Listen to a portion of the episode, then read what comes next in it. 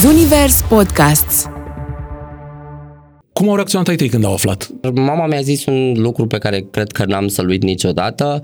Eu nu sunt supărată pe tine că ești așa, sunt supărată pe tine că te-ai născut în țara nepotrivită. Eu am trecut printr-o depresie foarte urâtă și eu, de asta le recomand tuturor să fie și să-și asume treaba asta pentru că ajungi într-un punct în care nu mai găsești rezolvare. Asumarea, din punctul meu de vedere, e cel mai bun lucru. Că hate-ul pe mine nu mă mai afectează. Cred că autoironie e cea mai bună armă în uh, toate situațiile, indiferent de orientare sexuală, indiferent de uh, faptul că ești mai gras. Da. Adică e o, o lecție pe care ar trebui să o predăm tuturor.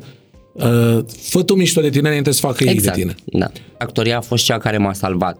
Terapia m-a ajutat foarte mult să trec pe- peste anxietate și atacuri de panică. Uh, actoria a fost punctul ăla în care am zis, ok, trebuie să râd. Și pentru mine terapia râsului e cea mai bună. Comunitatea ar trebui să înțeleagă că LGBT a însemnat și înseamnă iubire și dragoste. Dar empatia mea e mult mai mare față de animale decât de oameni, câteodată. Pentru că pe mine animalele nu m-au rănit niciodată. Crezi că s-au schimbat vremurile și că oamenii sunt oarecum mai deschiși sau în continuare e mult de lucru pe subiectul ăsta? din punctul meu de vedere, le- legea din România nu vede că relațiile între doi bărbați sau între, doi femei, între două femei sunt relații. Cred că le văd, uh, na, e un trend. Cred că mai durează, nu știu, undeva la vreo 15-20 de ani până când toată lumea va fi ok, să zicem, cu asta. Reset cu Răzvan Popescu, un podcast Zunivers. Bine ați revenit în Univers. Resetul din această săptămână e despre asumare și acceptare în același timp. Și e vorba despre uh, a ne face pe noi ceilalți și pe noi toți până la urmă să înțelegem că lumea e foarte diferită, oamenii sunt diferiți, au talente diferite, pasiuni diferite și nu neapărat ce nu înțelegem noi uh, e și rău. Așa că astăzi uh, mă bucur să-l am pe Augustin Zain alături de mine, unul dintre oamenii de care te lovești și dacă nu vrei când uh, faci uh, mișcarea aia la- pe TikTok, știi? Dai de două ori pe TikTok, apare Augustin, zice, ce vrea băiatul ăsta, mă? Mai dai de două ori, iar apare Augustin și da, ești una dintre vedetele TikTok-ului, aș putea să spun. Nu, nu mă consider vedetă, dar uh, da, mă, e o plăcere foarte mare să știu că mă, oamenii se uită la videoclipurile mele și râd la videoclipurile mele pentru că pe asta m-am bazat foarte tare, pe comedie și m-am bazat că atunci când ajungi acasă de la job sau de unde vii după o zi grea, cred că simți nevoia să te relaxezi. Dar ce, în trafic nu e voie la semafor? Pe când stai o jum- 10 minute la un semafor, îți dai seama câte filmulețe pe TikTok poți să vezi, câte și, asta și de e câte ori adevărat. poți să apari și tu pe ecranele oamenilor? Și asta e adevărat, da. Că asta e, asta e până la urmă magia TikTok-ului, că uh, este, cum zic specialiștii, second screen-ul secolului 21, 2, în ce secol mai suntem noi acum. F- Poți foarte bine să vezi un serial, poți să vezi o emisiune la televizor, dar poți să vezi și videourile lui Augustin pe TikTok, adică fără, exact, fără nicio da. problemă. Uh, tu uh, ai început treaba asta dintr-un soi de pasiune pentru actorie, bănuiesc. Da, uh, eu am făcut actorie uh, aproape șapte ani și jumătate și uh, cumva mi era dor de, de treaba asta, de tot ceea ce însemna actorie și atunci în pandemie, când nu mai aveam nimic de făcut și epuizasem toate serialele, filmele, absolut tot, am zis că să încerc și varianta asta cu, cu TikTok-ul. Deci tu nu te-ai, uh, nu te-ai resemnat și ai așteptat uh, revenirea la o viață normală, ai zis, uh, domnule, trebuie să fac ceva. Dar traiectul tău a fost în felul următor. Ai lucrat, uh, ai lucrat și în uh, multinațională, nu? Uh, Eu am început... Deși ai doar uh, 27 de ani, ai un istoric de multinațională. Am început uh, lucrând pe șantier. Uh, Wow, la, la câți ani? La 19 ani. Pentru că terminasem liceu și eram un copil din ăsta de București mai răsfățat, așa, care avea impresia că o să-l țină mami cu tati acasă toată viața pe bani. Până când uh, mi-au făcut o surpriză și într-o zi uh, mi-au făcut băgăgelul așa frumos. Nu știu, n-am aflat nici acum a cui a fost ideea. Și m-au trimis la m, uh, niște rude în străinătate, unde am lucrat aproape șase luni, șase luni și jumătate pe șantier. În uh, ce țară? În Italia. În Italia. Și ce făceai pe șantier mai exact? Care era specializarea? Tot, tot. Adică Adică, p- p- p- puneam micul parchet, necalificat la uh, început? Da. Puneam uh, parchet, uh, zugrăveam uh, orice. Ai urcat ceva saj de, Da, da. de, de CM13, CM16? Absolut tot. Tot ce era nevoie făceam. Ai dus niște țași de moloz, la fel, uh, ei transportat? Am dus foarte multe lucruri, da, da, da. Și ce ai învățat din experiența asta de șapte luni de muncă pe șantier? Că e vremea să nu mai fiu răsfățat și că nu tot ce zboară se mănâncă și că era vremea să mă maturizez, pentru că eu nu-mi doream să dau la facultate, deși mi-am dorit să dau la actorie, dar am pus stop, nu știu exact nici eu de ce, dar uh, a, a fost singurul lucru, altă opțiune n-aveam. Uh, și atunci am zis, uh, bă, când am venit în țară e punctul să mă duc să mă angajez, că dar uh, în cele șase-șapte luni de șantier, uh, în pauzele de masă, în pauzele de țigară, uh, care sunt la muncă, îți exersai talentul de, de actor, îți testai calitățile de față cu colegii, cu toate că ei nu erau neapărat toți români, nu înțelegeau limba, da. Nu, pentru că într-adevăr nu erau, nu erau români, dar mă uitam la foarte multe, nu știu, videoclipuri pe YouTube cu exerciții de mimică, cu tot felul de... Uh, mie mi-a plăcut mai mult partea asta de teatru. Și atunci m-am bazat cumva pe treaba asta și mă uitam pe tot ceea ce însemna, nu știu, să prind anumite gesturi, să, să prind anumite reacții. Asta făceam. Ca să, poți să, ca să poți ulterior să le folosești da. în ceea ce urma să faci tu. Uh, în perioada aia când ai lucrat acolo, au fost momente când te vedeai făcând asta toată viața? Mm, nu, m-aș fi dus în ideea în care poate de acolo aș fi pornit pe partea de design interior, să zicem că de acolo aș fi început să învăț anumite lucruri, dar nu, mie mi-a plăcut cumva tot timpul partea asta mai artistică, uh, tot ceea ce însemna de actorie, de fashion, de absolut lucruri de genul acesta, astea mi-au plăcut. Nu cred că m-aș fi potrivit foarte tare pe... Mai fi fost. Și ai revenit în țară după cele șapte luni? Plângând. Plângând. Am sunat pe mama. părinților? Da, am sunat pe mama și i-am zis eu nu mai stau, vin acasă. Pentru că era greu, nu aveam prieteni uh, acolo, aici eram cu toți prietenii unde puteam să ies, unde uh, și am venit acasă, am făcut un curs de specializare în turism Uh, și am început pe partea de recepție, uh, uh, unde a fost, cred că, eu în continuare lucrez, m-am întors înapoi în aceeași companie, un alt post și uh, e, cred că e cel mai frumos job pe care l-am avut vreodată și nu există dimineață în care să mă trezesc să zic da, ok, mă duc cu drag la muncă. Ce anume? Uh, pe par, în turism pe partea de evenimente. Pe partea de evenimente. Da. Însemnând da.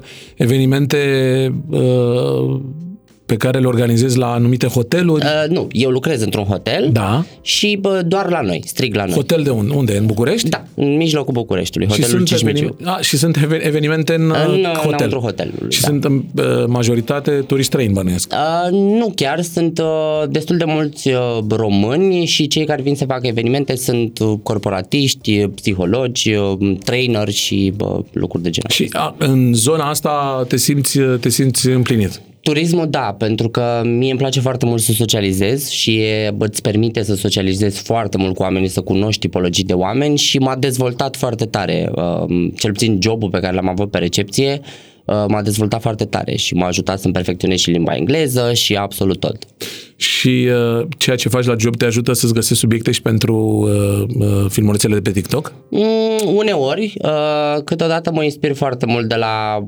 prietenii mei sau mama sau experiențele care mi se întâmplă, nu știu, în supermarket sau în autobuz sau în metrou, uh, mi sunt sursa de inspirație. Dar de unde a venit uh, ideea cu accesoriul, care e până la urmă marca înregistrată a prezenței tale pe TikTok? Uh, eșarfa verde a venit uh, într-o idee că aveam nevoie să creez un personaj feminin și uh, nu voiam să pun o perucă.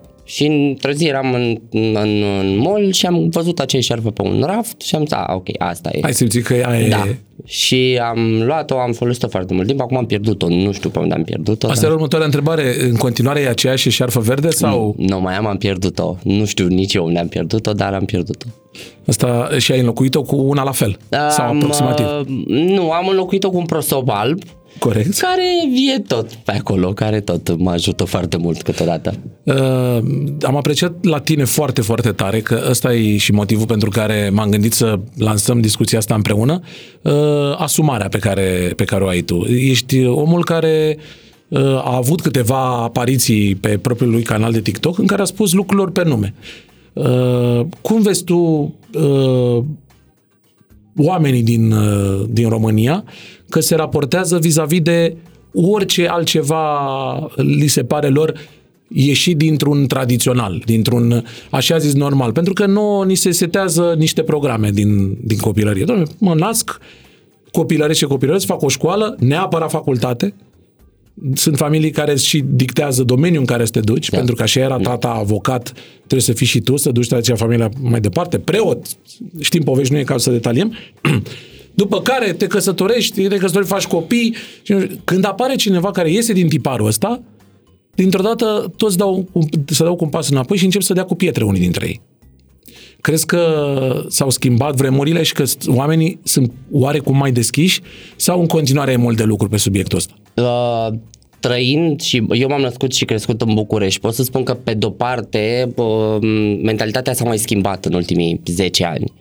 Și oamenii, cel puțin generațiile mele sau generațiile până în 40, uh, înțeleg uh, ceea ce se întâmplă. Sunt anumite excepții în ce trece, nu știu, generația 50-60, care nu sunt obișnuiți cu asta din pricina faptului că chestia asta a fost ascunsă foarte mulți ani și atunci oamenii nu știu că lucrul ăsta pornește din Grecia antică, Roma antică și așa mai Și departe. că mari oameni din istorie Exact. care au schimbat uh, Socrate, istoria. Platon și uh, așa mai departe. Dar uh, ei sunt destul de speriați pentru că întotdeauna ce e nou uh, te sperie și pe mine chestia asta m-a speriat la început pentru că mi-era teamă de societate, mi-era teamă de ce va spune familia, mi-era teamă de m, tot felul de lucruri și idei care la un punct m-au băgat într-o depresie, m-au băgat într-o anxietate foarte puternică din care n-am reușit să ies mulți ani de zile și atunci uh, partea asta cu tic- pe mine ce m-a salvat foarte tare a fost actoria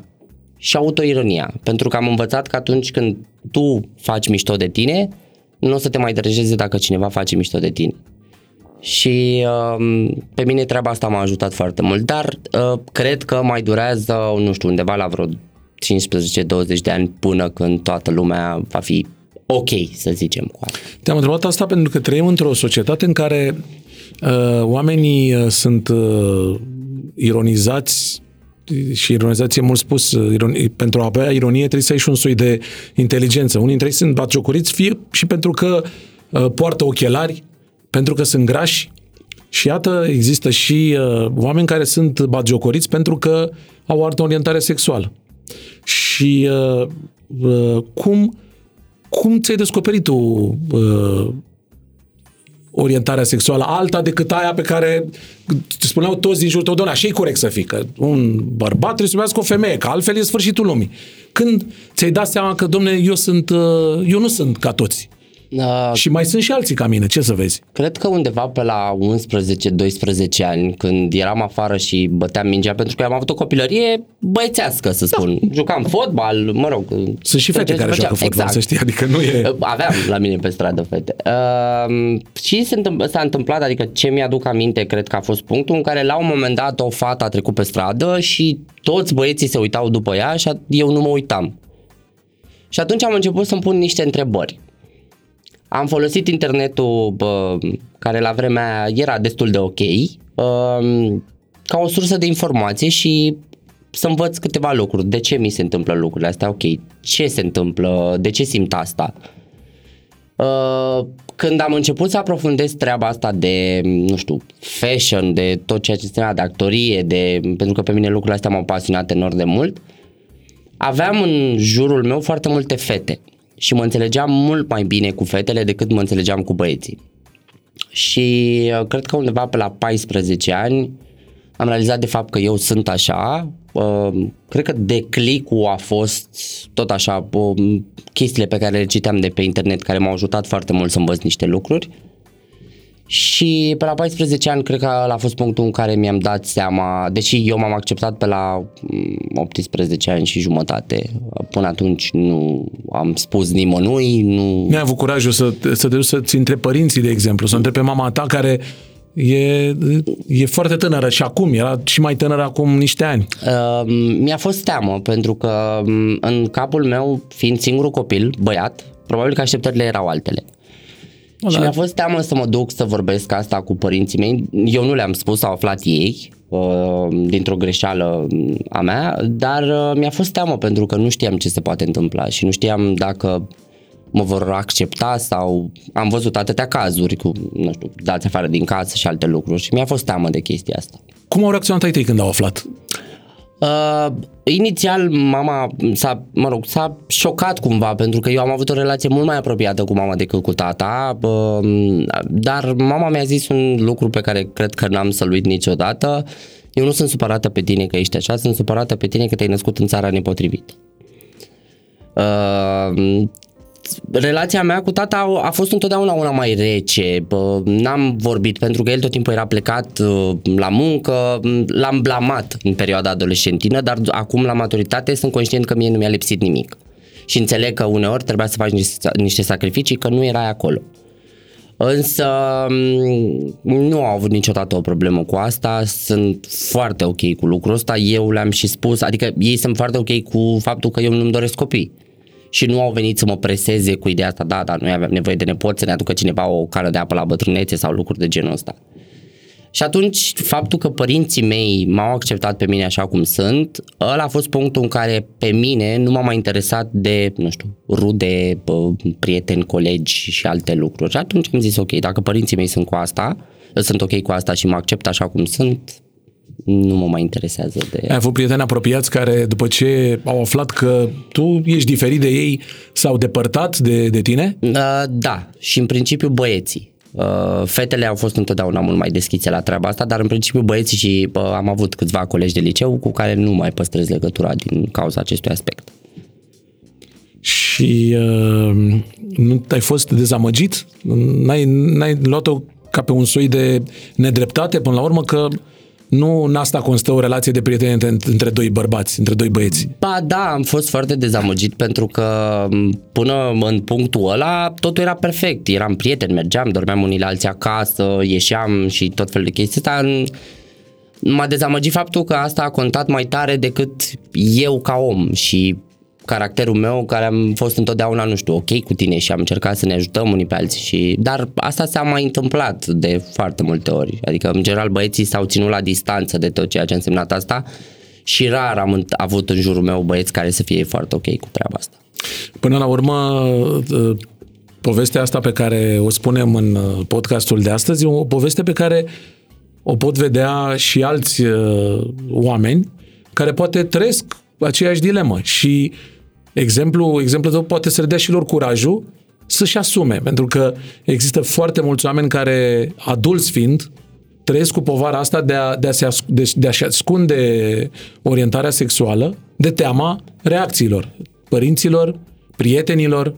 Unii dintre ei mai mult de atât uh, își creează familii, au soții doar pentru a fi un soi de paravan, dar ei trăiesc în continuare cu o neîmplinire extrem de dureroasă, sentimentală. Eu primesc destul de multe mesaje pe Instagram de la adolescenți care mă ajută, să spunem, pot să mă ajut, cum aș putea să le spun părinților mei. Lucrul pe care îl recomand tuturor este să nu facă asta decât în secunda în care sunt stabili financiar. Pentru că există mentalități și oameni și părinți care pot spune, ok, la mine în casă nu mai stai. Și atunci n-ai variante unde să te duci, pentru că dacă ai 16-17 ani, n-ai unde să te duci.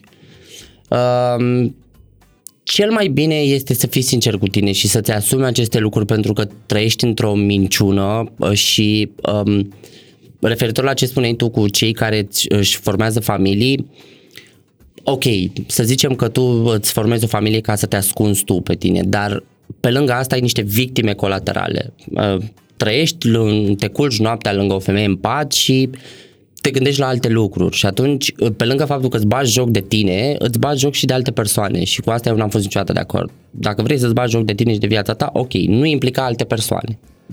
E, e greu pentru că mulți vin din mentalitatea asta românească cu nu trebuie să te însorți, să faci un copil, avem nevoie, trebuie să stai lângă noi, să ne aduci o care de apă la bătrânețe și lucruri de genul ăsta, dar cred că nu știu, pentru cei care deja au familie, au copii, cred că e deja mult mai greu, pentru că se întâmplă. Acum nu te mai dă nimeni afară de la job că ești așa, pentru că nu mai e ok. Sau, sau nici măcar uh, nu e penal, pentru că până în 2007 da.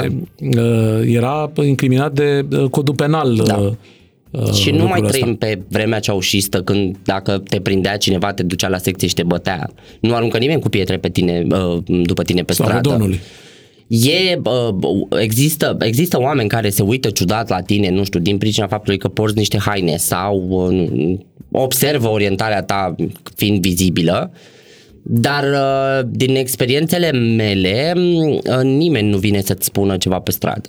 Toți sunt pe social media. În spatele unui ecran e mult mai ușor să arunci cu, cu noroi face-to-face nu prea vin oamenii să-ți spună nimic și ce am învățat eu este că de foarte multe ori când vine cineva să zică ceva, mie mi se întâmplă asta destul de mult în liceu pentru că am avut și o parte de bullying, um, nu am fost una dintre persoanele care lăsa capul în jos. Pentru că cu cât lași capul în jos... Cu atât se urcă mai mult exact. peste tine.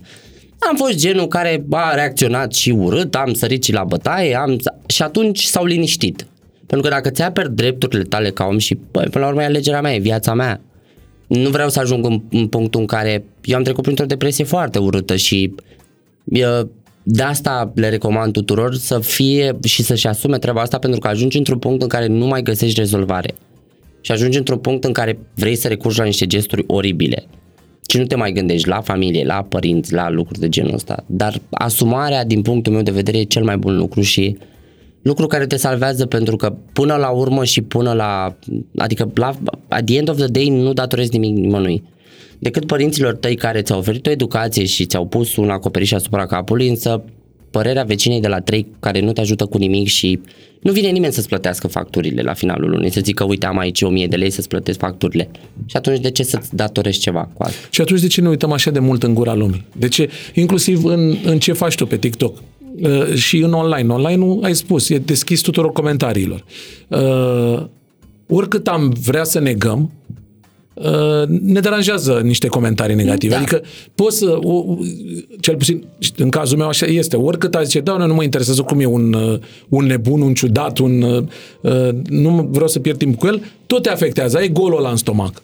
Uh, cel puțin pe mine mă enervează pentru că câteodată încerc să le explic anumite lucruri și nu încerc să fac educație nimănui, dar în, având în vedere că am atât de mult tineret care mă urmărește, încerc să le explic. Nu mai judecați, nu mai faceți bullying, nu mai... Uh, și atunci vine cineva care apare de undeva dintr-un uh, spatele unui ecran foarte întunecat, așa, dintr-o parte întunecată, și care vine și spune, nicio da, poză la contul Da, respectiv. nicio poză la contul respectiv și vine și îți spune, da, bă, da, eu cred că n-ar trebui să ieși din casă. Sau eu cred că n-ar trebui să te afișezi pe social media. E loc pentru toată lumea. Um, eu fac și live-uri pe TikTok și acolo mă întâlnesc cu tot felul de întrebări și cred că întrebarea care mă deranjează cel mai tare este cum aș putea să le explic eu copiilor mei când, dacă ar vedea doi bărbați pe stradă că se țin de mână. Iar răspunsul meu este unul foarte simplu. Cred că înainte de toate ar trebui să te intereseze cum ar trebui să explici copilului tău o, sau să-i dai copilului tău educație sexuală. Și să nu ajungă în punctul în care la 14 ani să facă un copil sau să ia anumite boli și alții. Să explici de ce e bine să protejeze. Până la punctul în care să explici, pentru că nu o să vezi doi bărbați ținându-se de mână pe stradă în București sau în România, în niciun caz. Rar au fost momentele și am văzut asta și am văzut momentele în care nu erau români, erau, erau veniți din altă țară. Dar nu o să vezi asta ceea ce, ce drepturi își cere comunitatea LGBT este să fim priviți ca niște oameni, atât. Într-adevăr, și noi avem exemplele noastre proaste, ca orice comunitate. Dar uh, nimeni nu vrea să deranjeze pe nimeni sau să rănească niște copii. Asta e, e exclus. Pe de altă parte, uh, când vine vorba de manifestări uh, de genul ăsta pe stradă, nu cred că sunt, cel puțin din punctul meu de vedere, uh, deloc uh, de urmărit sau de tolerat, nici măcar uh, un bărbat și o femeie care se da. sărută da. în public. Adică sărutul e un gest uh, atât de intim și de personal, încât trebuie săvârșit în niște locuri... Exact, uh, nu la metrou cum mi se de întâmplă gen. des. Adică, cred că chiar dacă sunt uh, heterosexuali, Uh, se pot pupa pe obraz, e suficient gestul ăsta de tandrețe și nu trebuie să aibă loc săruturile alea lungi și uh, uh, cu, cu transferul de salivă intens. Exact, da. Și cred că sunt la fel de nepotrivite genul ăsta de manifestări, chiar dacă sunt uh, făcute de un el și o ea. Și cum să, adică și asta trebuie explicată copilului. De ce fac asta? De ce, nu știu, vezi uh, femeie abuzate pe stradă? De ce vezi anumite lucruri? Adică până la punctul ăsta sunt foarte multe lucruri care ar trebui să explici unui copil. E, e greu pentru că, repet, treaba asta fiind ținută ascunsă, pornind din era ceaușistă și așa mai departe, um, e foarte greu. Oamenii cred că e un trend. Oamenii cred că E ceva nou. da, și uh, încă o întrebare care mă deranjează foarte tare este de ce ai ales să fie așa? Nu alege nimeni să fie înjurat de societate și să fie bă, dat afară din casă de părinți și așa. Oamenii n-au înțeles niciodată că asta se întâmplă din pântecul mamei și e foarte greu să explici cuiva care tind să cred că homofobia vine dintr-o lipsă de informații și de educație. Pentru că dacă oamenii ar folosi internetul în alte scopuri decât să arunce cu noroi și să, nu știu, joace la pariuri, probabil că ar înțelege cu totul și cu totul altceva din internetul respectiv. Uh, Plus că dacă tot uh, suntem acești judecători, cred că hai să ne uităm puțin și în, uh, în ograda noastră, să vedem uh, oare noi suntem uh, uh, acei perfecți, Uh, oare noi cei care avem uh, o orientare sexuală straight, cum e, cum e numită, uh, suntem uh, acei soți parteneri uh, pe care orice, orice femeie și-ar, uh, și l-ar dori? E mult mai ușor uh, să vezi uh, bubele altuia decât să-ți rezolvi problemele cu tine. E mult mai ușor să arunci pe cineva, străin sau nestrăin, uh, decât să te duci la o terapie și să spui ok, ce e în neregulă cu mine, ce se întâmplă cu mine. Pentru că e mult mai ușor să arăți cu degetul și te ajută pe tine, te hrănești cumva cu această, nu știu, povară pe care o pui pe umerii cuiva când îl jignești și arunci cu chestia asta, pentru că nu foarte mulți. Eu am învățat în momentul în care, adică hate-ul pe mine nu mă mai afectează. Uh, Ești tăbăcit. Da, asta una, că m-am primit tot felul de apelative, dar a- autoironia pe mine m-a ajutat să am zis ok, îi las pe ei să mă tăvălească și să așa, sau o fac eu înainte să o facă ei, ca ei să nu mai aibă motiv. Cred că autoironia e cea mai bună armă în uh, toate situațiile, indiferent de orientare sexuală, indiferent de uh, faptul că ești mai gras. Da. Adică e o, o lecție pe care ar trebui să o predăm tuturor. Uh, fă tu mișto de tine înainte să facă ei Exact, de tine. da. Și atunci, dar care, uh, care sunt uh, apelativele pe care le-ai auzit cel mai des vis-a-vis de, de tine și de, de felul în care ești tu? Uh, cred că um, nu, uh, sunt foarte multe apelative, dar uh, o întrebare pe care mi-o pun destul de des este de ce nu-mi schimb sexul? Pentru că ei au impresia că toți vrem să facem asta sau toți vrem să ne schimbăm sexul și să purtăm peruci și așa mai departe. E- Oamenii nu înțeleg că sunt diferite tipologii, cum sunt și la oamenii bă, zi de zi, dar um, e, asta mă întreabă destul de des, dar de ce nu schimb sexul? Dacă tot îți plac băieții, de ce nu? Pentru Pentru că nu- e altceva. pentru că eu nu vreau, adică eu nu-mi doresc să fiu tratat ca o femeie, să mă comport ca o femeie. Uh, nu-mi doresc aceste lucruri, dar ei nu înțeleg asta. Văd asta ca pe ideea de... Dar tind să cred eu că um, această lipsă de informații a pornit și câteodată când eram eu copil. Nu am avut nici exemple foarte, foarte bune la televizor. Um, nu s-a dus nimeni într-un costum cu o cravată în parlament să spună, domne, noi vrem aia, aia, aia. Deși nu știu dacă s-ar fi dus, s-ar fi rezolvat ceva. Am avut tot felul de măscărici care au apărut la TV și atunci oamenii și-au Ușor format... de parodiat. Da. Oamenii și-au format această părere că toți suntem la fel. Lucru care este total eronat, pentru că nimeni nu e la fel. Și uh, uh, aceste persoane care au fost scoase în față ca reprezentante ale comunității au făcut să creeze imaginea generală că, domne, ăștia sunt, toți sunt niște ciudați, Da. da. deviați, niște care circari. se ceartă, care se înjură, care se bat, care apar la televizor și spun tot fel de prostii de pe scorte și altfel de lucruri din genul ăsta. Și atunci au format ideea asta, neavând, cum am spus, să apară cineva la televizor care să zică, bă, noi nu vrem altceva decât să ne știm drepturile și poate sunt unii care își doresc să formeze o familie și să crească un copil. Asta nu n-am avut-o. Asta e o altă discuție sensibilă în societatea românească cu, cu familia uh, formată dintr-un bărbat și un bărbat sau o femeie și o femeie și mai mult de atât lucrurile se inflamează și mai tare când vine vorba de adopția unui copil. Uh, nu știu acum uh, dacă nu e s-ar grăbi foarte mult uh, acceptarea, pentru că în- într-o isto- în istorie 30 de ani sunt foarte puțini Da. la scara istoriei. Noi acum 30 de ani băgam la pușcărie oameni care aveau o altă orientare sexuală. Exact, da. parcă ne grăbim prea tare să cerem societății românești să accepte ca un cuplu de uh, uh, homosexuali să și uh, adopte un copil. Um, e, într-adevăr, sunt de acord cu asta că ne grăbim foarte mult și preluăm foarte multe trenduri americane care pe mine, mă, unul, mă enervează foarte tare pentru că înțeleg uh, ideea de a nu te jigni și de ideea de a mă comporta frumos cu tine, dar mi se pare că generațiile care vin după mine devin din ce în ce mai sensibile și nu mai poți să le spui nimic, uh, imediat se face bullying, imediat se face body shaming, rasism și altfel uh, de lucruri. Um, Asta cu acceptarea, da, și mie mi se pare că ne grăbim, dar trebuie să, trebuie să ne și gândim că sunt foarte mulți copii care stau în casele de adopție și care nu au avut șansa să crească într-o familie iubitoare. Și atunci, dacă acele două persoane pot să-i ofere acelui copil necesarul pe care el îl are nevoie, și, în primul rând, dragostea unor adulți. Dragostea și acces la educație și pentru că eu susțin treaba asta și susțin întotdeauna, ok, nu vrei să dai la facultate, dar terminezi liceu.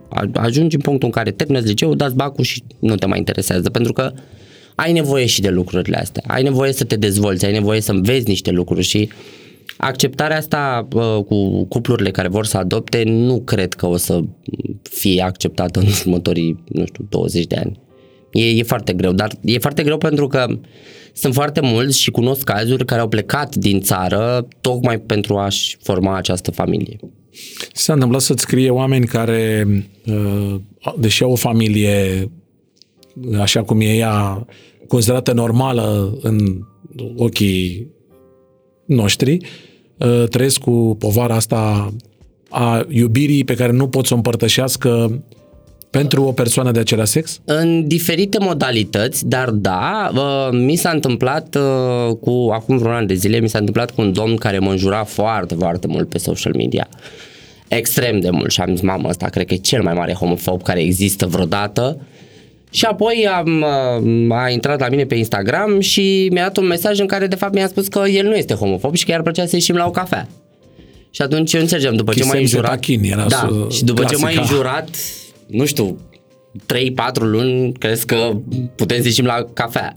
Dar da, mi se întâmplă și um, am, am, chiar am tind să cred că i-am ajutat. Nu, mie nu place să dau sfaturi în general, um, fiecare situație e diferită, dar um, încerc să stau de vorbă cu ei pentru că știu că atunci când ți-e frică de treaba asta și nu poți să vorbești cu nimeni uh, și le țin tine, o să ajungi într-un punct foarte nasol și am fost și eu acolo pentru că mi-a fost teamă și încerc să stau de vorbă cu ei și să le explic că te minți pe tine, dar minți o altă persoană, minți un copil care nu va crește fericit pentru că tu faci tot felul de lucruri pe ascuns, nu știu, pleci nopțile de acasă și așa mai departe.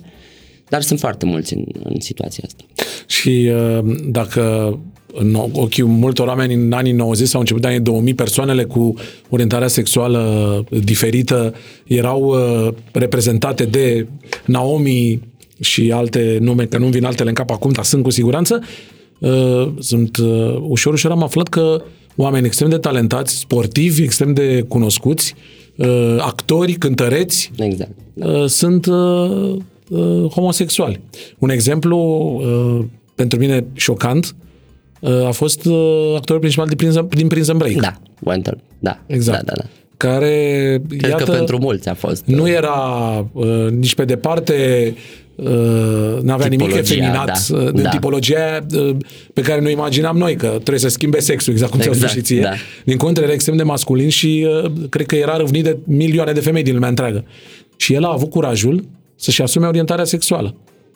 Cred că la vremea respectivă când și-a asumat el asta, nu știu, prin 2012 sau nu mai știu când, cred că a ajutat destul de mult, pentru că cred că, na, și sunt foarte mulți și bazându-ne pe istorie și așa mai departe, sunt foarte mulți care au trecut prin asta, dar odată cu extinderea asta social media, um, oamenii încep să fie mai deschiși cu asta și uh, ca și persoană publică, cred, pentru ei, pentru actori și pentru cântăreți, cred că e destul de greu să te ascunzi, că te urmăresc paparații peste tot și nu mai poți să faci nimic. Dar... Uh, Sunt cazuri acum pe care le știm foarte bine. Da. Nu e locul și cazul să dar, dăm nume și prenume. Exact, da. dar uh, e... Cred că face bine treaba asta, să știi că ai undeva, nu știu, la Hollywood pe cineva care are milioane de followers pe Instagram și are ceva de spus, că face ceva și pentru aceste lucruri. Și uh, în, uh, în partea asta de, de imagine publică pe care tu o ai, uh, te-a, te-a ajutat oarecum în partea de, de creație, faptul că te-ai eliberat? Dom'le, gata, eu ăsta sunt, pot să, pot să crești, pot să mă concentrez acum spre a dezvolta, am dezvoltat alte calități, cum ar fi actoria. Uh, da, m-a ajutat și pe mine actoria a fost cea care m-a salvat. Um, în, când am început să fac actorie, eram un, un puștan foarte timid, care nu vorbea cu nimeni, nu ieșea din casă, stătea toată ziua să juca jocuri video. Când am început să descoper lucrurile astea și că pot să fiu altfel și am preluat de la personajele pe care le-am jucat, Uh, în momentul în care mi-am asumat asta pe social media, mi-a fost mult mai ușor să creez acel personaj feminin, că dacă nu aș fi spus asta și cream acel personaj feminin, oamenii nu e atât de da, natural. Da, exact. Uh, cred că asta și m-a ajutat foarte mult să, să atrag un public care își dorește să râdă și să vadă și altceva pe TikTok, pentru că n-am încercat să, nu știu, să mă cert sau să fac scandal, deși câteodată îmi vine să mai fac pentru că, că ăștia sunt, sunt da. oamenii. Exact. Dar uh, nu, nu, am încercat să-mi păstrez contentul de amuzament și de să mă duc în zona asta de actorie pentru că și lipsește cumva și mă ajută foarte tare, completează.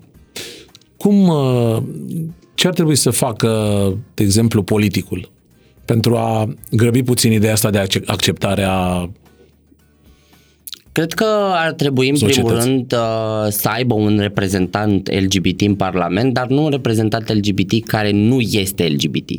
Că e foarte ușor să spui, uh, nu știu, uh, să dai sfaturi despre pictură dacă n-ai pictat niciodată. Cred că ai nevoie de cineva care să facă parte din această comunitate, dar repet, cineva care să reprezinte comunitatea într-un mod masculin, ca să-i facă pe cei de acasă să înțeleagă niște lucruri. Um, și în al doilea rând, cred că ar trebui să se vorbească mai mult despre asta și la, și la TV, cumva, pentru că televiziunea se ferește foarte mult de treaba asta. Sunt, uh, nu știu, filme sau seriale sau lucruri astea în care, adică bazându-mă pe serialele care au existat în România, n-au, uh, n-au avut un personaj de genul ăsta. Și atunci n-ai, eu care să zicem că n-am avut niciodată acces la educație și la informație, n-am de unde să știu că oamenii ăștia există și trăiesc lângă mine sau poate există chiar copilul meu să fie în stadiul ăsta.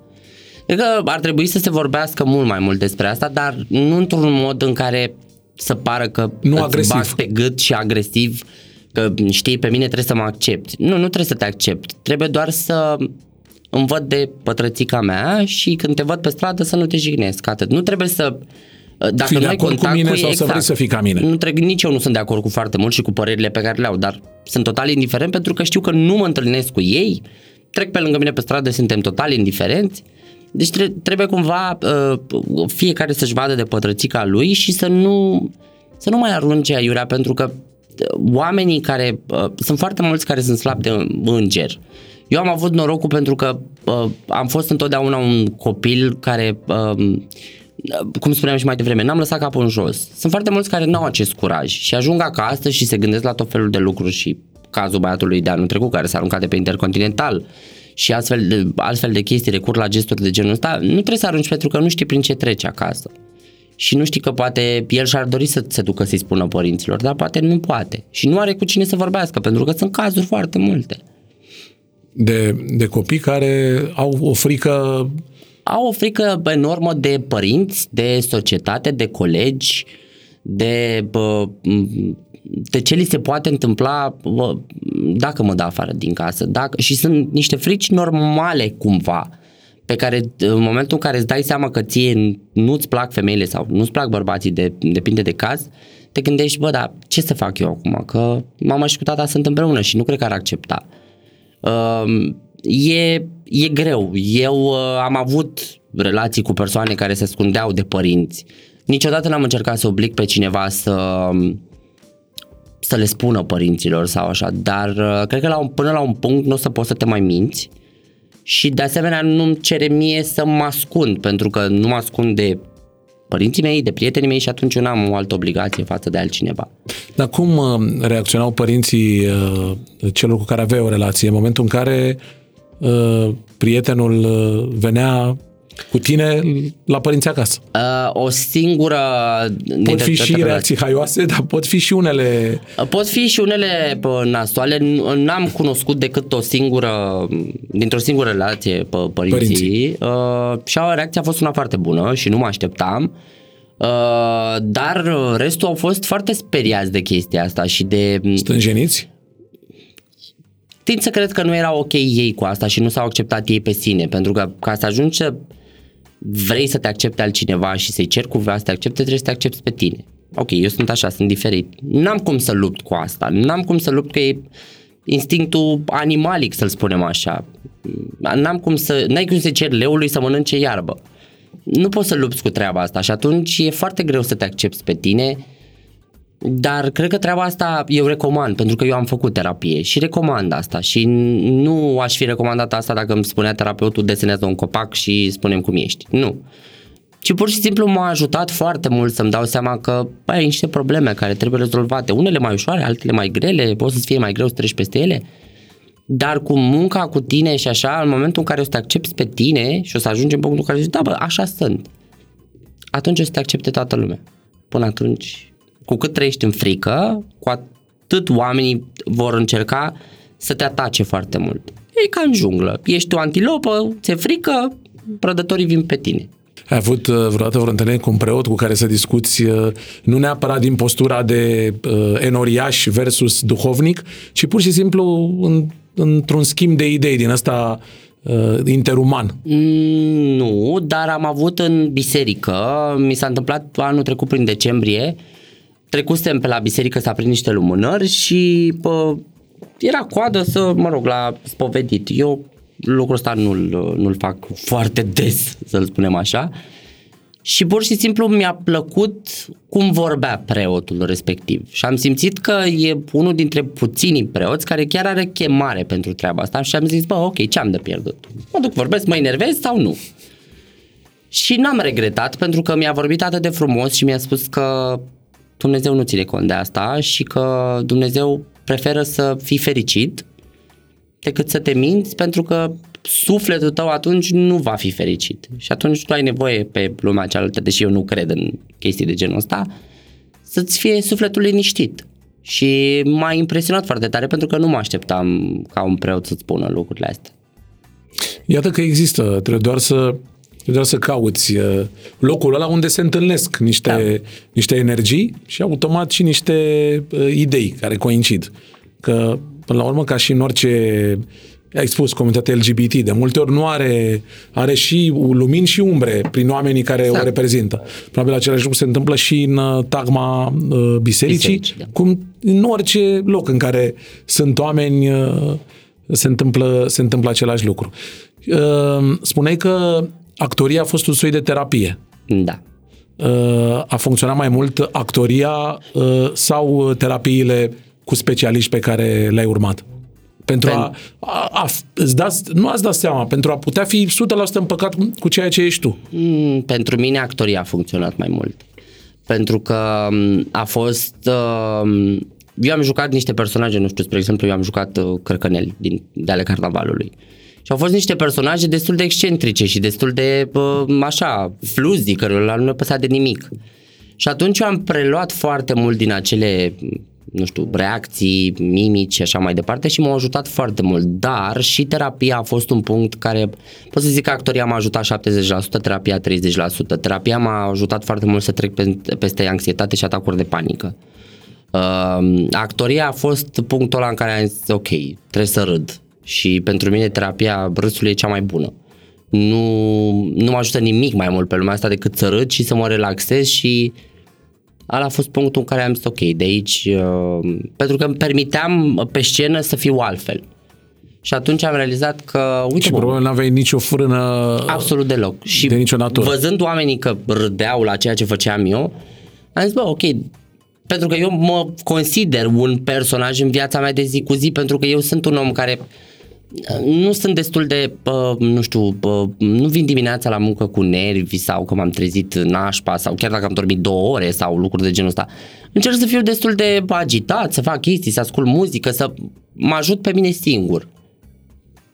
la, uh, la muncă, uh, în continuare ești, te înțelegi mai bine cu fetele? Mm, am o echipă formată din aproape de băieți. Uh, mă înțeleg foarte bine cu toți. E, cred că sunt, e foarte diferit și um, faptul că colegii mei spuneau că bă, mi-ai reușit să-mi schimb părerea despre treaba asta. Pentru că au văzut că lucrurile nu sunt așa și eu nu plec dimineața cu steagul de acasă în metrou și să urlu și chestii de genul ăsta. Mie mi se pare că ar trebui să ok, știi despre orientarea mea, dar keep it low, nu, mă inter- nu trebuie să știi ce fac eu, cu cine plec acasă sau lucruri de genul Adică ăsta. nu mă ascund, dar acum Da. nici nu defilez, nu fac exact, Exact, paradă, da. paradă gay în fiecare, în fiecare nu, zi. Eu personal n-am participat niciodată la paradă. Ești pentru paradele gay? Uh, și da și nu. Uh, sunt pentru paradele gay în ideea în care luptăm pentru drepturile noastre, Dintr-un soi de civism. Da, și dintr-un soi de îmi doresc să am un parteneriat civil alături de cineva sau să am un copil, dar nu sunt de acord, nu consider că vrei să te duci la o paradă să strigi eu vreau ca doi bărbați să fie împreună, tu ducându-te pe tocuri cu sclipit și cu aripi de la Victoria's Secret. Cu asta nu sunt de acord. Și off-ul ăsta exagerat. Da, adică, ok, înțeleg că ai partea asta feminină mult mai puternică. Sau cu bărbați care se sărută ostentativ Exact. pe stradă în timpul acestor fac tot parade. felul de chestii de, de genul ăsta. Nu sunt de acord cu asta, pentru că aici intervine și partea, mă, mai sunt și copii pe stradă. Și e foarte greu. Adică nu sunt de acord cu ideea asta de ce explic copilului, dar nici să facem ca niște stripări în fața copiilor, pentru că e foarte greu. În fața nimănui, că nu sunt de acord cu asta. Uh, cred că parada ar trebui să își asume, uh, adică nu neapărat să-și asume, să înțeleagă că uh, avem nevoie de reprezentanți din toate categoriile, gay, bi, trans, anyway, să se ducă să vorbească despre asta. Parada acum 20 de ani era ceva diferit de ceea ce se întâmplă acum și s-a preluat cumva modelul european cum e la Barcelona, uh, în care să mergem cu hamuri pe noi și așa mai departe. Ei sunt recunoscuți pentru treaba asta de petreceri, de viața asta sălbatică. Noi nu. Noi trăim cu oameni care atunci când trece parada se închină și fac mătănii și atunci trebuie să te gândești un pic și la ei, pentru că nu trebuie să țipi în gura mare. Eu sunt gay, mie îmi plac bărbații, trebuie să mă accepti pentru că așa vreau eu. Nu.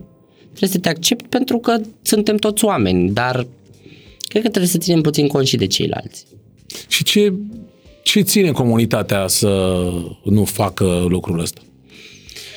Oh, din experiențele mele, uh, comunitatea a înțeles partea de queer uh, foarte greșit, pentru că um, ei sunt, nu ei că nu vreau să generalizez, dar suntem, sunt foarte mulți în această postură, în care, bă, dacă societatea nu mă acceptă, uh, eu nu am de gând să am o relație serioasă și mă duc și fac tot felul de prostii și tot felul de lucruri și de aici se ajunge la boli, la altfel de situații, de... Um, comunitatea ar trebui să înțeleagă că LGBT a însemnat și înseamnă iubire și dragoste, nu înseamnă... Ok, nu trebuie să fie toată lumea la fel, dar dezmățul, așa cum l-ar spune cei în vârstă, Destrăbălarea. da, Noua generație care, ia uite, Exact, nu trebuie să fie chiar așa, nu trebuie să fim chiar atât de țipători cu treaba asta și trebuie poate totuși să, pentru că din punctul meu de vedere, noi suntem și o comunitate destul de rea unii cu ceilalți. Pentru că ne-a răit, nu știu, ideea de invidie, de gelozie, de... Nu știu dacă îl vezi pe unul că, habar n-am, face ceva ce tu n-ai putea să faci niciodată, imediat arunci cu noroi în el. Uh, le pui niște etichete, dacă cineva a avut patru relații, pui niște etichete. E foarte ușor să faci asta.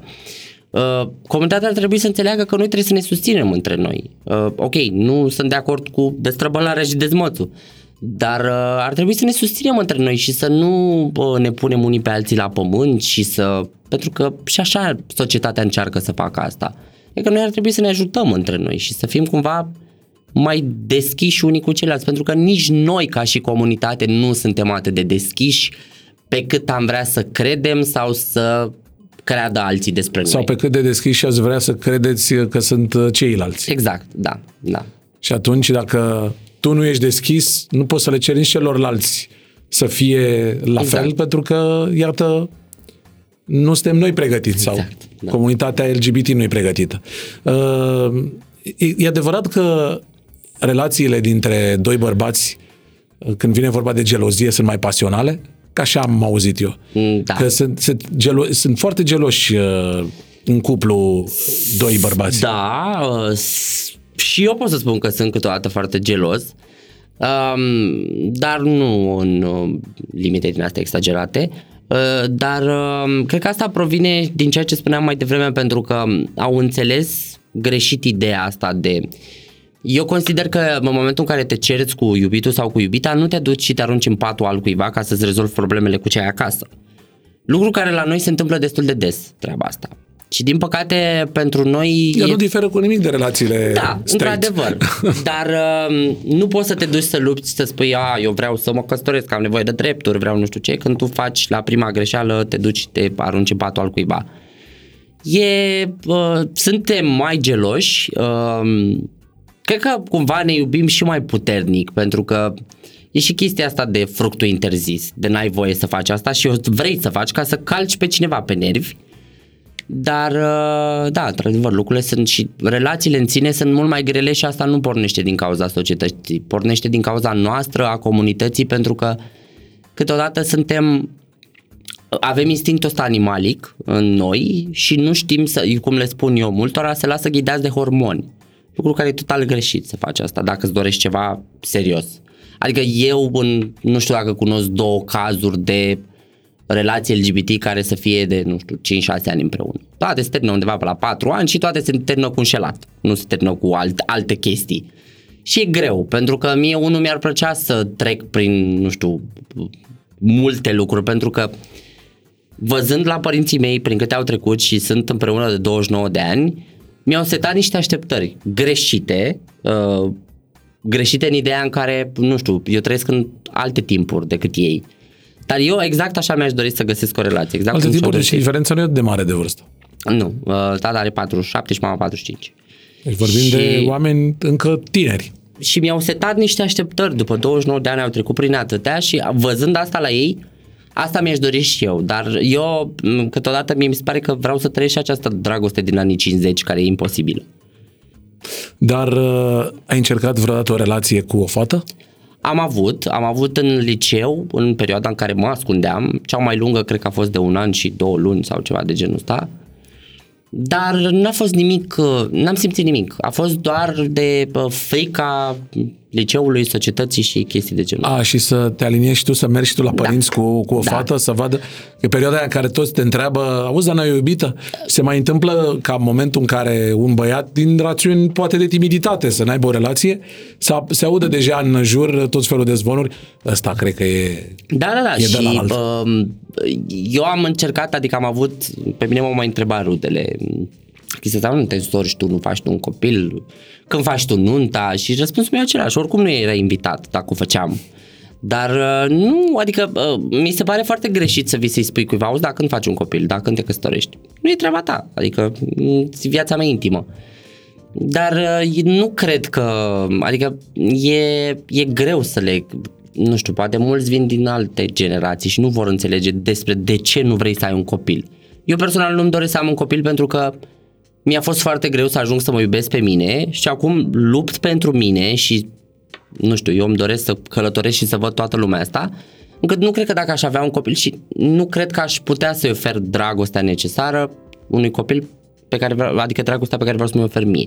Dar nu, ți, nu ți-e teamă că poate peste niște ani, să zic 30 de ani, când chiar nu vei mai putea avea un copil, o să regreți și o să, o să spui, domne, uite, în viață asta regret, că totuși n-am avut un copil.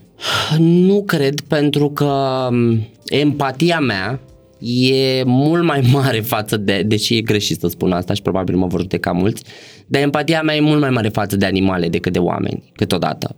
Pentru că pe mine animalele nu m-au rănit niciodată.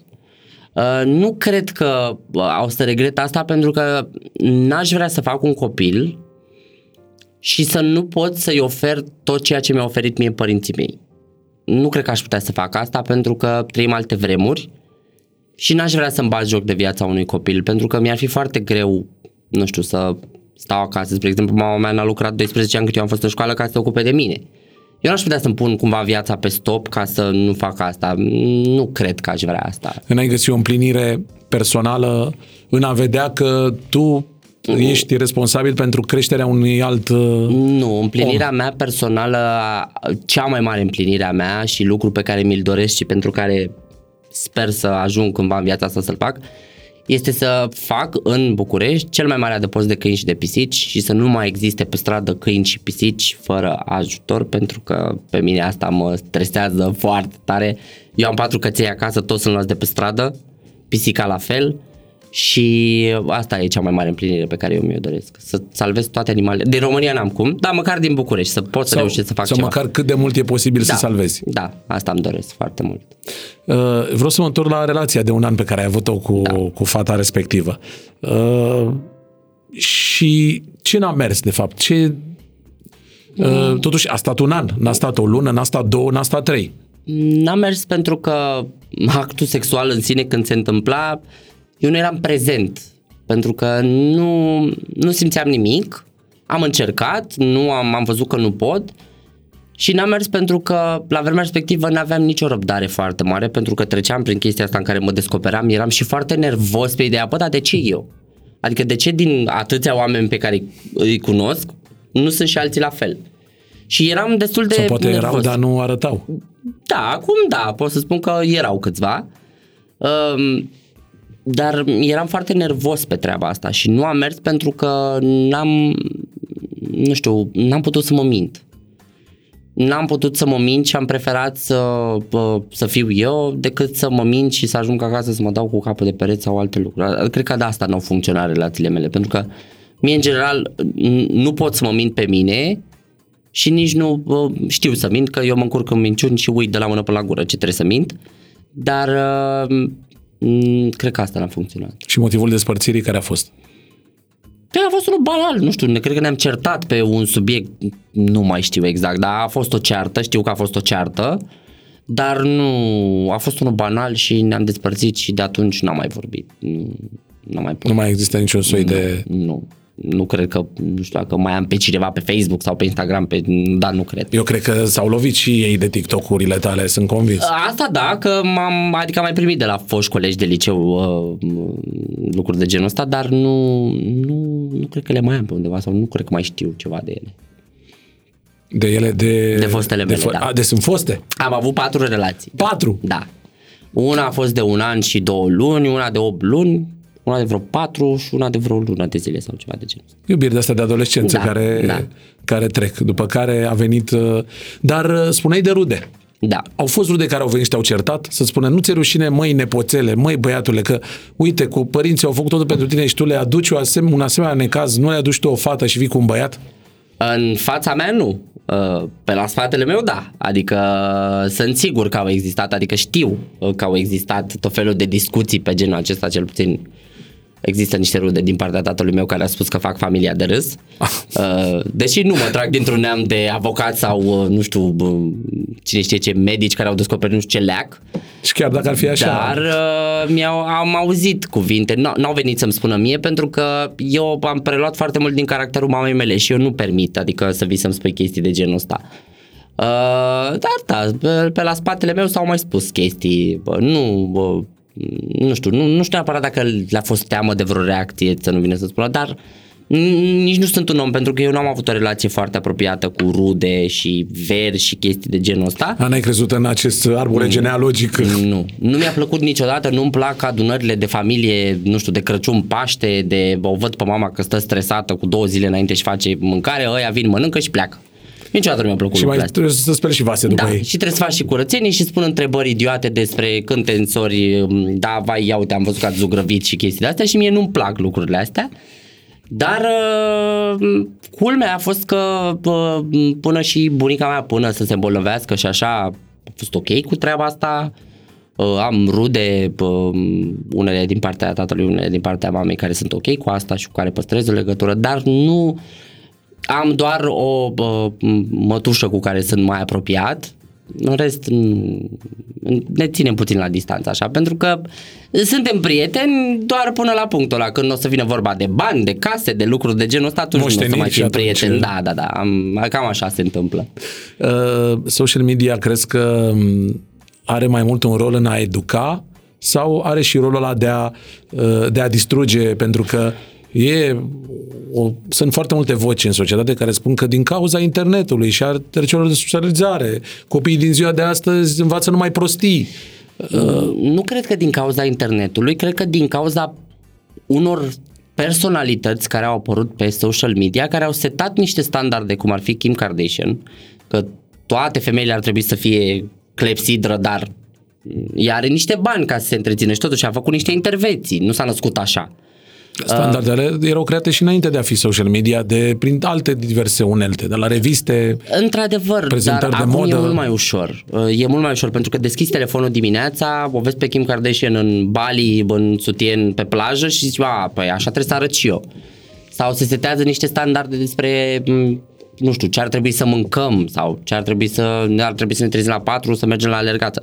Nu toată lumea e la fel, dar internetul a stricat din pricina faptului că oamenii, nu știu, și-au dat cu părerea.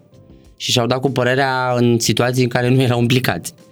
Adică da, ok, e deschis pentru toată lumea să comenteze și așa, dar nu e ok să mă bag eu, nu știu, dacă văd pe un influencer că s-a postat cu lângă un fotoliu și lângă fotoliu are un șervețel, trebuie să mă iau de el că de ce l-a luat șervețelul de pe jos are tendința asta de a fi o răutate foarte mare. E ca un cuib de viespe așa pe, pe social media. Da, un cuib de viespe care a devenit foarte vizibil. Da, Pentru și care nu mai e amuzant cum era filmul. Ideea de a comenta, de a comenta exista și înainte, doar că acele comentarii se rezumau la grupul de prieteni, la exact. anturajul respectivilor. Da. Acum orice comentariu devine vizibil de sute de mii de oameni. Exact și e, e foarte ușor să spui o, o răutate. E foarte greu să găsești un lucru bun te uiți la nu știu cine pe social media, ai văzut că a plecat într-o vacanță și imediat, a, a plecat, ce a făcut ca să ajungă acolo, cum a obținut banii aia și chestii, în loc să te bucuri, bă, bravo ei, că s-a dus în vacanța Sau respectivă. nu mai urmări dacă te da, deranjează. Sau, pur și simplu, da, exact, nu mai urmări. E foarte ușor să arunci cu chestii de astea, să zici, ai avut pe nu știu cine care te-a dus acolo. Da, există un tipar al uh, perso- personajelor care fac uh, tot felul de comentarii de genul ăsta? Un, uh, un, un profil, poți să le faci un profil psihologic da, din experiența există. pe care o ai, că TikTok-ul e mai transparent, e cel mai transparent din punctul meu de vedere. Uh, există doamnele care au uh, poza de profil cu flori și cu cafea, da. care ne urează bună dimineața, spor la cafeluță. Și, max, și au eventual și în feed niște postări cu, da. do, cu uh, pilde bisericești. Exact, cu... cu orice, cu Dalai Lama, orice. Uh, există bărbații care, da, și ei sunt uh, o tipologie așa de bărbați care își petrec timpul la colțul străzii, băcând la păcănele și, nu știu, habar n-am, ascultând muzică la boxă, știi? Uh, astea sunt genul de oameni care comentează și mai sunt genul de oameni care comentează, care încearcă să-ți lase niște comentarii să te jignească, dar ei nu știu să scrie acel cuvânt. Uh, uh, sunt oameni pe care cărora eu le spun că ei au citit doar uh, abecedarul. Uh, pentru că e foarte, e foarte ușor să nu te gândești, băi, stai bă, că eu nu știu să scriu. Decât să mă fac de râs, mai bine nu mai las niciun comentariu. Problema e că au unelte ca să-și poată corecta exact. textele. textele da. Vorbind Nici de... cu alea nu se descurcă unii Google-ul te ajută foarte tare să îți rezolvi o dilemă da. care ține de gramatică. Până la urmă nu e o problemă că nu știi, problema e că persiști în, da, în da, și de cunoaștere. asta e profilul de oameni și profilul de oameni care n-au avut niciodată, nu știu dacă acces la informație, că e, poate e mult spus, dar pe internetul ăla nu petreci timp doar ca să te uiți la prostii. Mai citești ceva. Uite, spre exemplu, că sunt oamenii care spun, domne, bă, am mai auzit pe, pe, pe TikTok treaba asta cu oamenii care spun, domne, eu nu aș vrea să citesc cărți, dar eu nu pot să citesc cărți că sunt scumpe.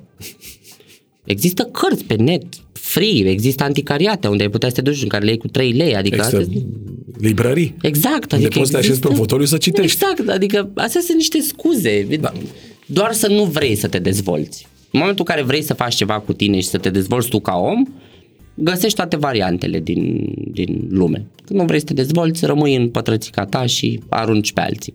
Din zona asta de online ai niște conturi pe care le urmărești, ai niște influenceri uh, favoriți pe care ei recomanda oricând? Uh, pe mine, unul dintre personajele care m-a ajutat să fiu bine cu mine a fost Ellen DeGeneres. Pe mine ea m-a ajutat foarte mult. Uh, nu știu neapărat dacă am influențări așa pe care îi urmăresc. Poate și de la noi. Uh, de la noi eu sunt mai mult pe zona asta de muzică. Uh, mie îmi place foarte tare Mario Fresh cum cântă. Uh, Delia, uh, dar uh, din afară nu știu exact, sunt foarte puțini pe care îi urmăresc. Uh, dar cred că um, Ellen DeGeneres pentru mine a fost uh, ceva wow așa, pentru că m-a ajutat foarte mult să mă accept și ea. Uitându-mă la emisiunea ei, nu știu, cred că 15 ani m-am uitat la emisiunea ei sau ceva de genul ăsta, m-a ajutat foarte tare să, să, să, să mă accept cumva. Uh, apropo de uh, momentele, filmulețele pe care le-ai tu pe, pe TikTok, care e cel care a avut cel mai mare succes? Care e uh, marca ta înregistrată? Uh, Uh, cel, Steagul. cu, cel cu tipuri de nuntașe uh, pe, la horă pe care l-am făcut, da.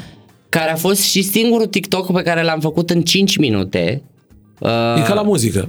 Da. Uh, nu știu, artiștii povestesc că marile hituri au fost uh, compuse în uh, câteva minute. În 5 minute cred că l-am făcut, l-am și postat și acum are 3 milioane de vizualizări. La Ăla a momentul fost, Da, la momentul ăsta are 3 milioane de vizualizări.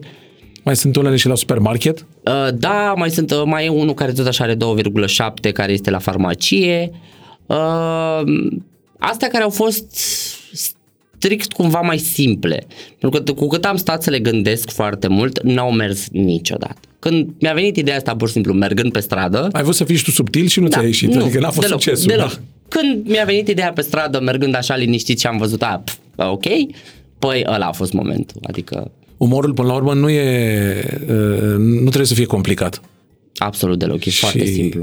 comicul uh, poate fi generat și de o grimasă și de o, uh, o cămașă pe care o rupi. uh, Charlie Chaplin nici măcar nu vorbea, n-avea sunet și făcea oam- milioane de oameni să râdă. Sau Stan și Bran, Exact, sau aveau Stan și câteva Bran. replici. Exact. Mr. E- Bean, ca să fim Da. mai în zilele noastre. E același lucru. E, poți să faci oamenii să râdă doar dacă le arăți paharul ăsta, dacă știi cum se face asta. Și ai empatie față de oameni și neapărat empatie dacă ai deschidere față de oameni, să știi ce vor oamenii să vadă și ce vor oamenii să audă.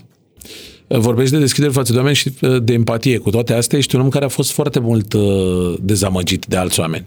Și rănit de multe ori, mm. neînțeles, Da, pentru că din postura prin, în care ești tu, uh, ai... Uh, cred că ai, ai suferit foarte multe dezamăgiri.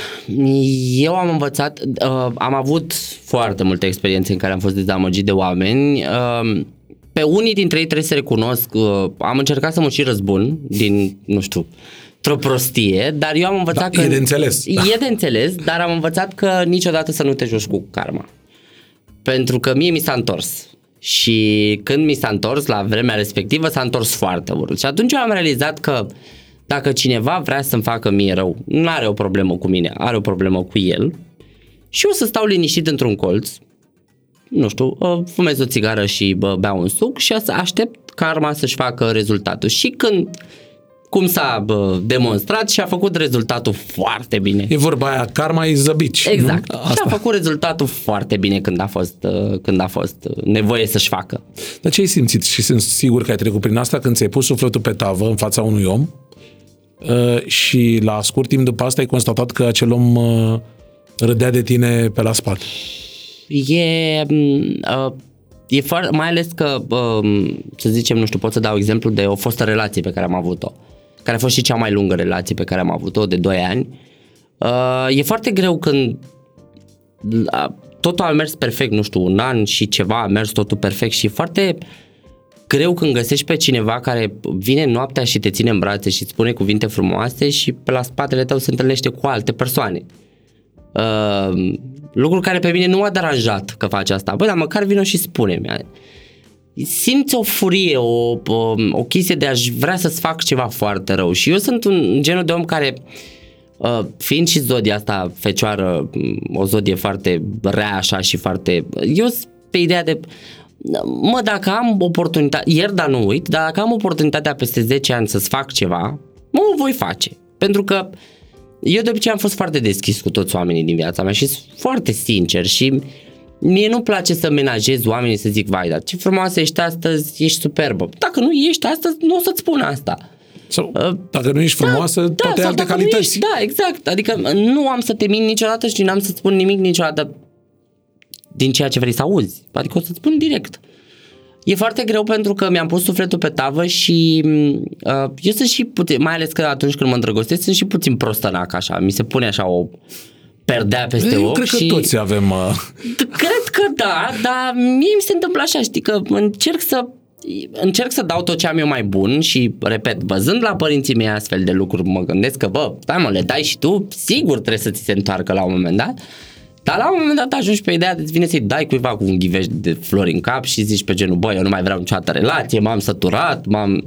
Dar după aia îți trece, o ai o perioadă în care suferi, treci prin terapie și prin alte lucruri, dar îți treci. nici singur nu poți să stai o viață întreagă. Nu poți să stai, deși câteodată e mai bine, dar uneori nu, dar uh, e, adică pentru mine eu am învățat să le iau ca niște experiențe.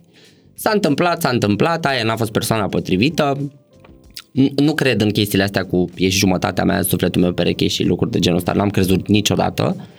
Doar am considerat că există oameni cu care te pliezi pe, pe, pe anumite aspecte și că doriți anumite lucruri, dar uh, se întâmplă să nu, la un moment dat persoana respectivă să nu își mai dorească. Lucru care nu mă deranjează, ce mă deranjează este că oamenii Neasumarea. se mint, da, pe ei și nu au curajul să vină în față să spună, bă, uite care e treaba. Eu cred că nu ne mai înțelegem. Putem să facem ceva sau nu putem să facem ceva? Pentru că fosta mea relație la două minute după ce am terminat-o de, și bine, s-a despărțit și de mine la telefon pentru că asta face un bărbat adevărat la două minute m-a blocat peste tot pentru că în esență are 16 ani gen să zicem deși avea Emoțional. 28, da, emoțional avea 16 ani și m-a blocat peste tot adică nu sunt nicio pe ideea de hai să păstrăm legătura, să ne salutăm pe stradă câteodată cu unii, că nu se poate. Sau să rămânem prieteni. Da, ă, asta n-am crezut niciodată că putem să rămânem prieteni cu vreun fost sau Doi vreo oameni fostă. care s-au iubit cu adevărat. Nu cred Indiferent că e cuplu, cuplu Exact. straight sau... Uh, Niciodată uh, nu pot rămâne prieteni. Dar uh, nu, adică astea sunt niște chestii copilărești și mulți n-au maturitate emoțională. N-au, adică m- mie v- v- v- fostul îmi spunea uh, Păi eu nu pot să am o relație în care să nu te înșel pentru că tata a înșelat pe mama. Păi stai mă, adică nu vrei să treci peste traumele pe care le-ai avut? Adică e foarte ușor să zici eu sunt alcoolic pentru că tata era alcoolic. Păi nu, nu te-a turnat nimeni pe gât Damigiana, adică sunt alegerile tale și cred că vrei să-ți depășești acele probleme și nu vrei să ajungi ca persoanele nu, care te-au crescut. Care E ar trebui ceva să mai fie un bine, da. exemplu negativ Da, e pentru foarte tine. simplu să zici, "Păi eu nu pot să am o relație pentru că tata și-a pe mama. Ok, Dar și constat eu că nu diferă cu nimic lucrurile. Nu. Când vine vorba de cupluri, uh, indiferent de natura, natura lor.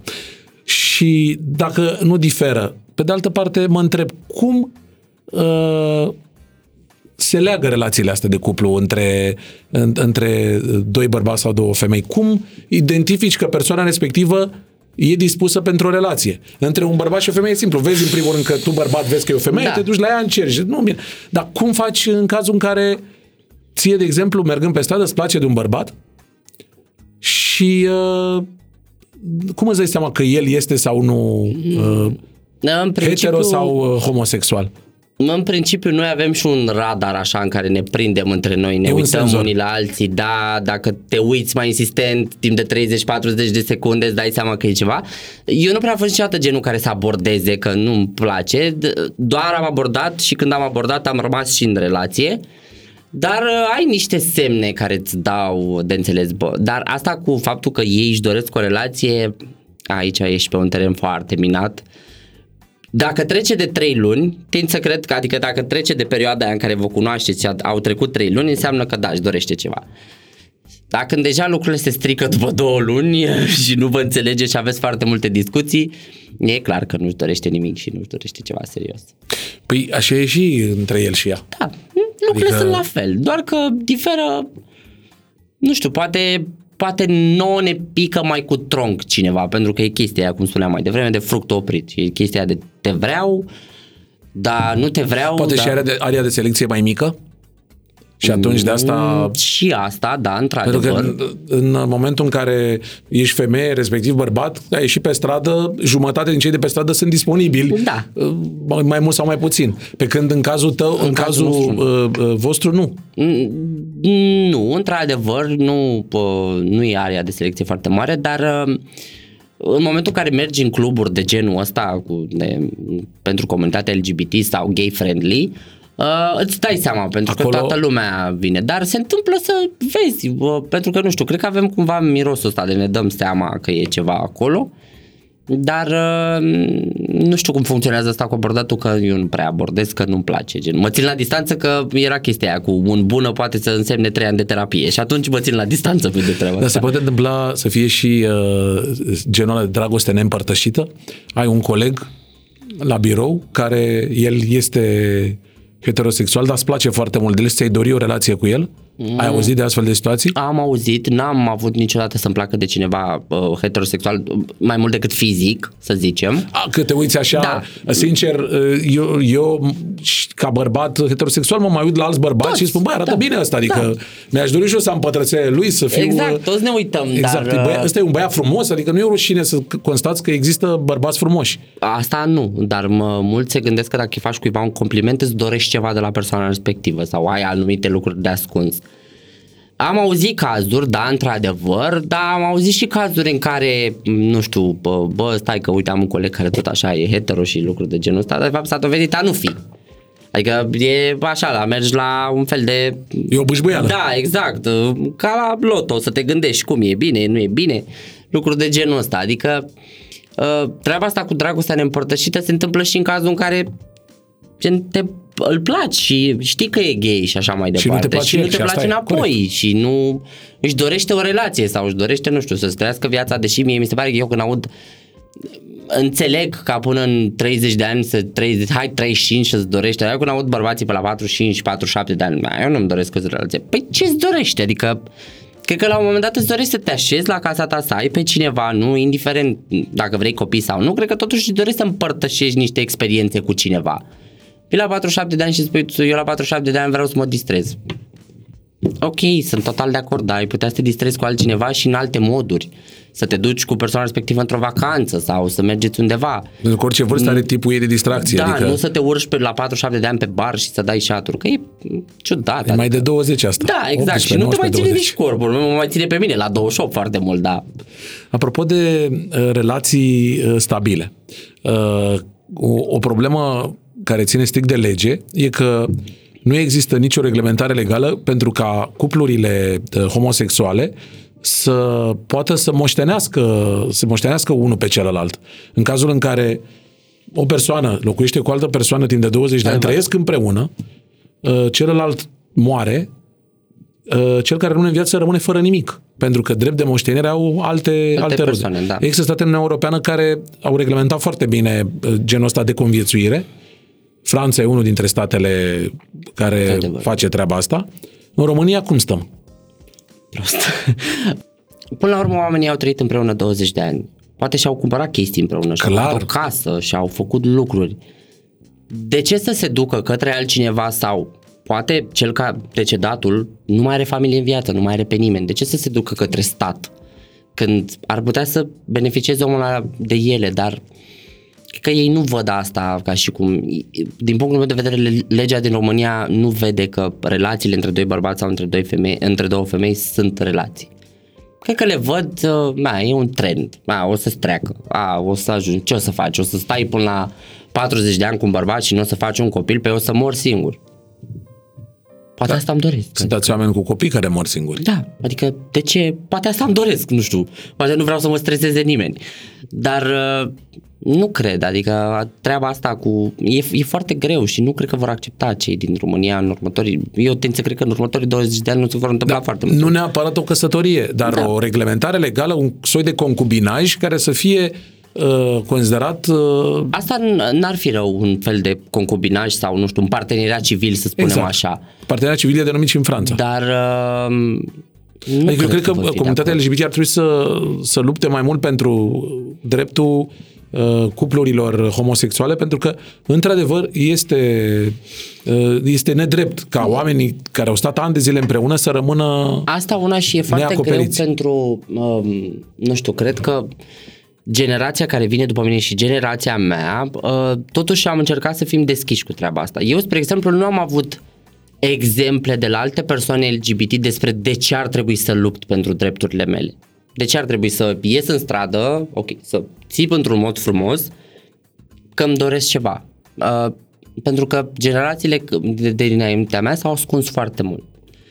Um, cred că trebuie să ne și învățăm unii pe alții de cum ar trebui să punem problema și ok, ce ne dorim, ce vrem să facem, cum vrem să fie toate lucrurile. Neavând exemple și neavând situații de genul ăsta și oameni care să iasă în față să zică da bă, eu vreau să facem asta sau hai să găsim o soluție ca să ne fie tuturor bine, nu doar vouă. E, e greu și nu cred că pentru că nu suntem învățați să ne, să ne ajutăm unii pe alții și nu suntem învățați să ne spunem drepturile așa cum ar trebui să ni le spunem, nu să ni le spunem într-o destrăvălare, că mă repet, pentru că nu vor înțelege nimic oamenii. Și până la urmă și uh, uh, heterosexualii uh, trebuie să își dorească să-i cunoască pe cei care nu sunt ca ei, să încerce să-i asculte și cred că la un dat îi vor înțelege și nu îi vor mai vedea neapărat ca pe niște ciudați. Da, cred că mai e nevoie, cum spunea cineva la un moment dat, să, mai, să se mai ducă niște generații, ca să mă exprim mai frumos, ca să înțeleagă ceilalți. Pentru că generațiile care sunt o seamă cu mine sau nu știu, eu zic că, să zic așa, cam până în 45, înțeleg. Sau nu neapărat că înțeleg, dar se fac că nu există. Și sunt mai puțini vocali, într-adevăr. Mai sunt și scăpări, dar că mai e nevoie să mai treacă puțin timp. Pe de altă parte, uh, clar, uh, ostentația nu e cea mai bună, însă există o tendință care vine din Statele Unite, nu știu dacă ai observat, dar sunt convins că ai observat, că platformele de seriale online uh, parcă prea mult îți bagă pe gât prezența unor personaje cu orientare sexuală diferită, diferită da. și cred că nu există serial de succes, cel puțin de pe Netflix, care să n-aibă un cuplu de, un cuplu de gay. Asta nu poate fi la un moment dat deranjant, se poate întoarce împotriva a ceea ce își doresc uh, cei din comunitatea LGBT? Uh, da, pentru că eu personal nu mă uit în general la uh, seriale care au personaje de genul ăsta, pentru că eu nu am crescut cu serialele de genul Uite, ăsta. Eu îți recunosc fiind o, o persoană care înțelege foarte bine comunitatea LGBT și nu și sunt convins că oamenii merită toate drepturile. Mă, nu mă pot uita la seriale când se sărută doi bărbați. Nu mă întreba de ce. Da. Pur și simplu mă uit E- în altă parte. Da. da. E ca și eu când eram mic, când se săruta Leonardo DiCaprio cu Kate Winslet pe Titanic. Și nu-ți nu plăcea, mă exact. uitam. Exact. Uh, uh, cred că ceea ce n-au înțeles nici cei de la Netflix, pentru că nu mă uit la aceste seriale care au tematica asta și sunt foarte puține, la, cred că am văzut unul singur. Uite, Dynasty, de exemplu, vine primul în minte. Da, Dynasty, Elita și altfel de chestii de genul ăsta pentru Emily că in Paris. Exact. Pentru că, în primul rând, sunt foarte dramatice lucrurile și cred că ar trebui cumva să le ducă și într-o zonă mai amuzantă și mai liniștită. Dar, bazându-mă pe serialul Elita, care în serialul respectiv nu se întâmplă nimic decât că acel cuplu se înșală episod de episod, n-ai cum să... Creezi niște așteptări din partea aia, adică trimiți niște semnale. Bă, ăștia se înșală. Păi hai să ne înșelăm și noi, că așa e normal ce am văzut noi la la Miguel și Alejandro. Anyway. Adică asta se întâmplă și le duc într-o zonă uh, prea, prea mult, uh, prea, nu știu, uh, prea in your face. Adică Bă, sunt de Se acord bagă cu... degetele în ochi. Da, sunt de acord cu, nu știu, mie îmi place foarte tare emisiunea RuPaul Drag Race și mi se pare foarte mișto ceea ce fac, își creează singur rochile și așa mai departe. La un punct, adică acum s-a extins în toată lumea, de, nu cred că mai sunt trei țări care nu au această emisiune. Dar până la un punct, adică duci lucrurile, ok, nu trebuie să fie în toate filmele. Ok, știm și noi că existăm pe acest pământ, știm și noi că trăim, dar ce ai zice să faci o, nu știu, o, un documentar despre treaba asta sau să vorbești despre oamenii mari din istorie care au fost așa. Sau despre dramele din spatele Da. neasumării. Despre ceea ce trăim sau despre ceea ce, nu știu, cum ne chinuim să fim bine cu noi. E foarte simplu să scrii două lucruri despre un care se sărută și pleacă la o petrecere, se îmbată, se culcă cu altcineva. E normal că nu... Deși lucrurile astea se întâmplă, dar Uh, Nu, nu e plăcut, nici mie nu-mi place să mă uit la asta. Nici mie, în general, nu-mi place să mă uit la drame, că nu gen. Tu ești pe uh, genul Pe programului comedie, comedie, da. corect. Da, da. Cum uh, te vezi, apropo de comedie, peste 10 ani? Care, care crezi că va fi uh, drumul tău? Uh, Vrei să treci la următorul nivel cu uh, toate filmulețele pe care le faci? Poate să generezi producții mai puternice ca, uh, ca și expunere? Mi-ar plăcea foarte tare cum să mă duc în zona de teatru, pentru că pentru mine teatru a fost ceva foarte plăcut. Um, nu știu, cred că cumva mi-aș dori și îmi doresc foarte tare să creez și un canal de YouTube. Uh, dar uh, sincer nu știu, nu știu cum mă văd peste 10 ani. Uh, am învățat să nu mă mai îngrijorez de cum ar trebui să fiu peste 2 ani, pentru că planul de acasă niciodată nu se, se pupă cu ceea ce își dorești. Singurul lucru pe care mi-l doresc este să pot să călătoresc peste tot și să văd toate lucrurile posibile și imposibile pe care mi le doresc. Și poate că, nu știu, să împărtășesc experiențele astea cu voi, pentru că eu sunt sigur că TikTok în 2-3 ani nu o să mai fie chiar cum e acum. E și el perisabil ca toate lucrurile ca care au toate un bă, succes enorm. aplicațiile și o să apară alte aplicații și tot așa, pentru că asta se va întâmpla și alte platforme. Dar nevoia de umor și de video nu o să dispară niciodată. Asta nu, asta nu, într-adevăr. Doar că se schimbă platformele. Nu se va mai numi TikTok, nu va mai fi YouTube. Cine știe ce alte Exact. holograme vor apărea Da. Și ne vor genera content uh, de, cu umor în fața, în fața Pe noastră, camerei, da, creându-ne pe iluzia prezenței lângă noi. Dar uh, mi-ai spus de multe ori că îți place să călătorești. Ai, Da. uh, câte țări ai vizitat până acum? Patru, da.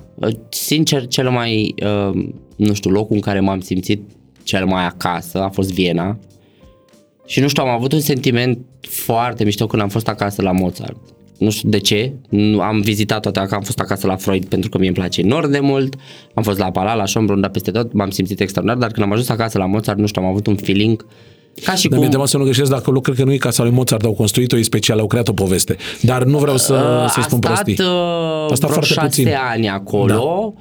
dar am avut așa un feeling, nu știu, să-ți spun că eram acasă și mi-a plăcut foarte tare și toată ideea asta de arhitectură cumva veche, recondiționată, mi-a plăcut foarte mult pentru că Combinarea asta de nou cu clasic. Exact. Mm, Mi-ar plăcea, nu știu, să vizitez poate și, habar n-am, nu știu, New York-ul. Dar nu vreau să văd clădiri, vreau să văd ceva, să știu că ceva s-a întâmplat acolo. Dar Viena cred că mi-a plăcut cel mai mult. E pe locul întâi și o altă Da. destinație care te-a impresionat? E Italia, că e așa, are o chestie din asta foarte romantică, așa foarte... Sau și o dezordine care nouă ne place. Da, Nu e totul pus chiar la linie, chiar- chiar la dungă, așa cum vedem pe la nemți, pe la Mi-a, francezi. mi-a plăcut foarte tare Italia. Uh, următoarea, nu știu, eu, eu sunt mega fan Harry Potter. Și am zis Și că eu. de ziua mea în... uh, Dar n-am văzut filmele, am citit cărțile. Eu le-am și citit cărțile, fac maraton de două ori pe an Harry Potter uh, și am zis că de ziua mea în septembrie vreau să mă duc la studio la Harry Potter pentru că în ianuarie a fost o prietenă de-a mea și mi-a arătat niște filmări de acolo. La Și- Universal Studios, să-ți da. recomand, la Los Angeles am fost. Uh, am zis că vreau să merg la Londra pentru că aș vrea să văd tot ceea ce, tot ceea ce s-a întâmplat acolo și tot, nu știu, pur și simplu mă fascinează lumea Harry Potter și îmi doresc să ajung acolo, următoarea destinație. Așa, în vară, bă, o să fiu pe la festivaluri, că mie îmi și place să E face și multă perioada de, treabă. da, de, și îmi de place festivaluri. foarte Uh, Până la urmă, îi dai dreptate mamei tale care a spus că te-ai născut în, în țara greșită? Deja ai aproape o experiență de 30 de ani de viață și mult. Nu pentru că toate lucrurile astea care mi s-au întâmplat m-au făcut să devin omul care sunt astăzi și dacă aș fi trăit într-o țară în care totul era simplu și ușor și frumos, uh, n-aș mai fi fost la fel de tind eu să cred că sunt o persoană puternică și n-aș mai fi fost la fel. ai prieteni uh, din comunitatea LGBT din afara României? Uh, am cunoscut doar o singură persoană, un tip din, uh, dacă nu mă înșel, Columbia, cred că era. Am păstrat o legătură cât a stat aici pentru că a venit într-un schimb de experiență cu jobul timp de 2 ani. Uh, era altfel, pot să spun că era, deși nici Columbia nu e extraordinară de Că asta ok era cu întrebarea. treaba Cum, asta. cum se raportează alte Dar, popoare la um, lui s-a părut comunitatea mult asta? mai comod aici și s-a părut mult mai ușor pentru că venea totuși dintr-o țară. Dacă aș fi vorbit cu cineva care venea, nu știu, din America sau care venea din Franța, probabil că ar fi zis, bă, sunteți nebuni, adică Mai aveți de, mai aveți, aveți da, de de învățat. mâncat, da, da. Dar așa Columbia, cu siguranță nu cred că ar fi fost bine, de exemplu, că e, e bine să fii fericit să privești în, uh, în jos, Exact. să te fi născut în Corea de Nord sau, Doamne ferește, exact, într-o să nu altă țară. ajungi în, nu știu, țările arabe sau lucruri de genul ăsta. Sau, Doamne ferește, unde încă lucrurile sunt privite extrem de radical. Da, și bă, eu bă, cunosc pe cineva care bă, s-a mutat aici și e bă, student la facultate care a spus că dacă va afla, vor afla părinții lui, va fi decapitat, lucru care este, nu știu, în 2023 să se întâmple chestia asta, mie mi se pare așa, wow. Adică, Da, dar uh, iată, viața și ultimul an ne-au arătat că se întâmplă lucruri uh, chiar lângă noi, Exact. de care credeam că nu mai poate fi capabilă omenirea, având TikTok, mă învăț- Facebook, Instagram. Da, da. Iată că și ele sunt, pe de o parte, Da. propagandă pentru, pentru ce se întâmplă în războiul din Ucraina. Da. Uh, am încercat să nu-mi dau cu părerea despre treaba asta pentru că părerile sunt împărțite și nu am vrut să deranjez pe cineva. Într-adevăr, ceea ce se întâmplă acolo e groaznic. Ca nu- orice război. Nu, doresc- cred că nu e da. nimeni uh, de altă părere, că nu poți să spui că e minunat un război. Da, nu, bă, nu doresc, adică m, e, e greu ceea ce s-a întâmplat acolo. Am încercat să ajut la început cât am putut și am apelat la oamenii pe social media. Cam atât am, am reușit să-mi dau cu părerea, să zicem, că am încercat să ajut cât am putut. Sper ca discuția noastră de astăzi să fi uh, deschis niște, niște minți și să fi destupat niște urechi și niște minți obtuze și cred că concluzia este că indiferent de religie, rasă, orientări sexuale, suntem niște oameni cu emoțiile, cu fricile, cu temerile noastre. Tot ceea ce îmi doresc să le spun oamenilor de acasă este să înțeleagă că nu datorezi nimic nimănui, că nu-ți plătește nimeni facturile și că dacă nu te faci pe tine fericit, o să ajungi la o anumită vârstă în care o să trăiești cu regrete și o să-ți pară rău că nu ai iubit pe cine ai vrut din cauza, nu știu, familiei sau lucruri de genul ăsta. Pe de altă parte, suntem al naibii de dependenți de like-uri, de reacții, de vizualizări, Da, asta de da. feedback. de telefon, avem Exact. telefonul lipit non-stop de mână. Cred că trebuie să învățăm să facem diferența asta pentru că eu, deși postez non-stop pe social media și sunt tot timpul acolo, chestiile intime mi le țin pentru mine. Oamenii de pe social media știu foarte multe lucruri despre mine, dar de asemenea știu foarte puține, pentru că prefer să le țin pentru mine, pentru că eu cred foarte tare în energii. Și atunci eu prefer să le spun oamenilor că fac ceva după ce l-am făcut. Pentru că până atunci, bazându-mă pe experiențele pe care le-am avut, dacă le spun înainte, nu se mai întâmplă acel lucru. Adică suntem transparenți, dar trebuie să știm și când să tragem draperia. Exact, exact. Tot uh, și în cuplu e valabilă treaba asta. Într-adevăr, Sunt da. anumite momente care trebuie să rămână doar în intimitatea noastră. a noastră și cu cât le țineți pentru vă. Adică eu în momentul ăsta sunt într-o relație cu cineva de care nu știe absolut nimeni, probabil nici prietenii mei, probabil că după ce vor vedea podcastul ăsta, pentru că prefer să o țin pentru mine. Și când vor afla, probabil deja vor trece, nu știu, patru luni. Așa că nu, e mult mai bine să le ții pentru tine și când știi că e ceva sigur și trece ceva timp, atunci să le spui oamenilor. Vă înțelegeți bine? Da, da, e tot ce eu contează. să zic că da, e ok. Mulțumesc mult pentru prezență Mulțumesc și și eu pentru uh, sunt convins că vom mai avea ocazia să povestim de-a lungul timpului. Fer din suflet. Mulțumesc mult de tot. Mulțumesc mult! Zunivers Podcasts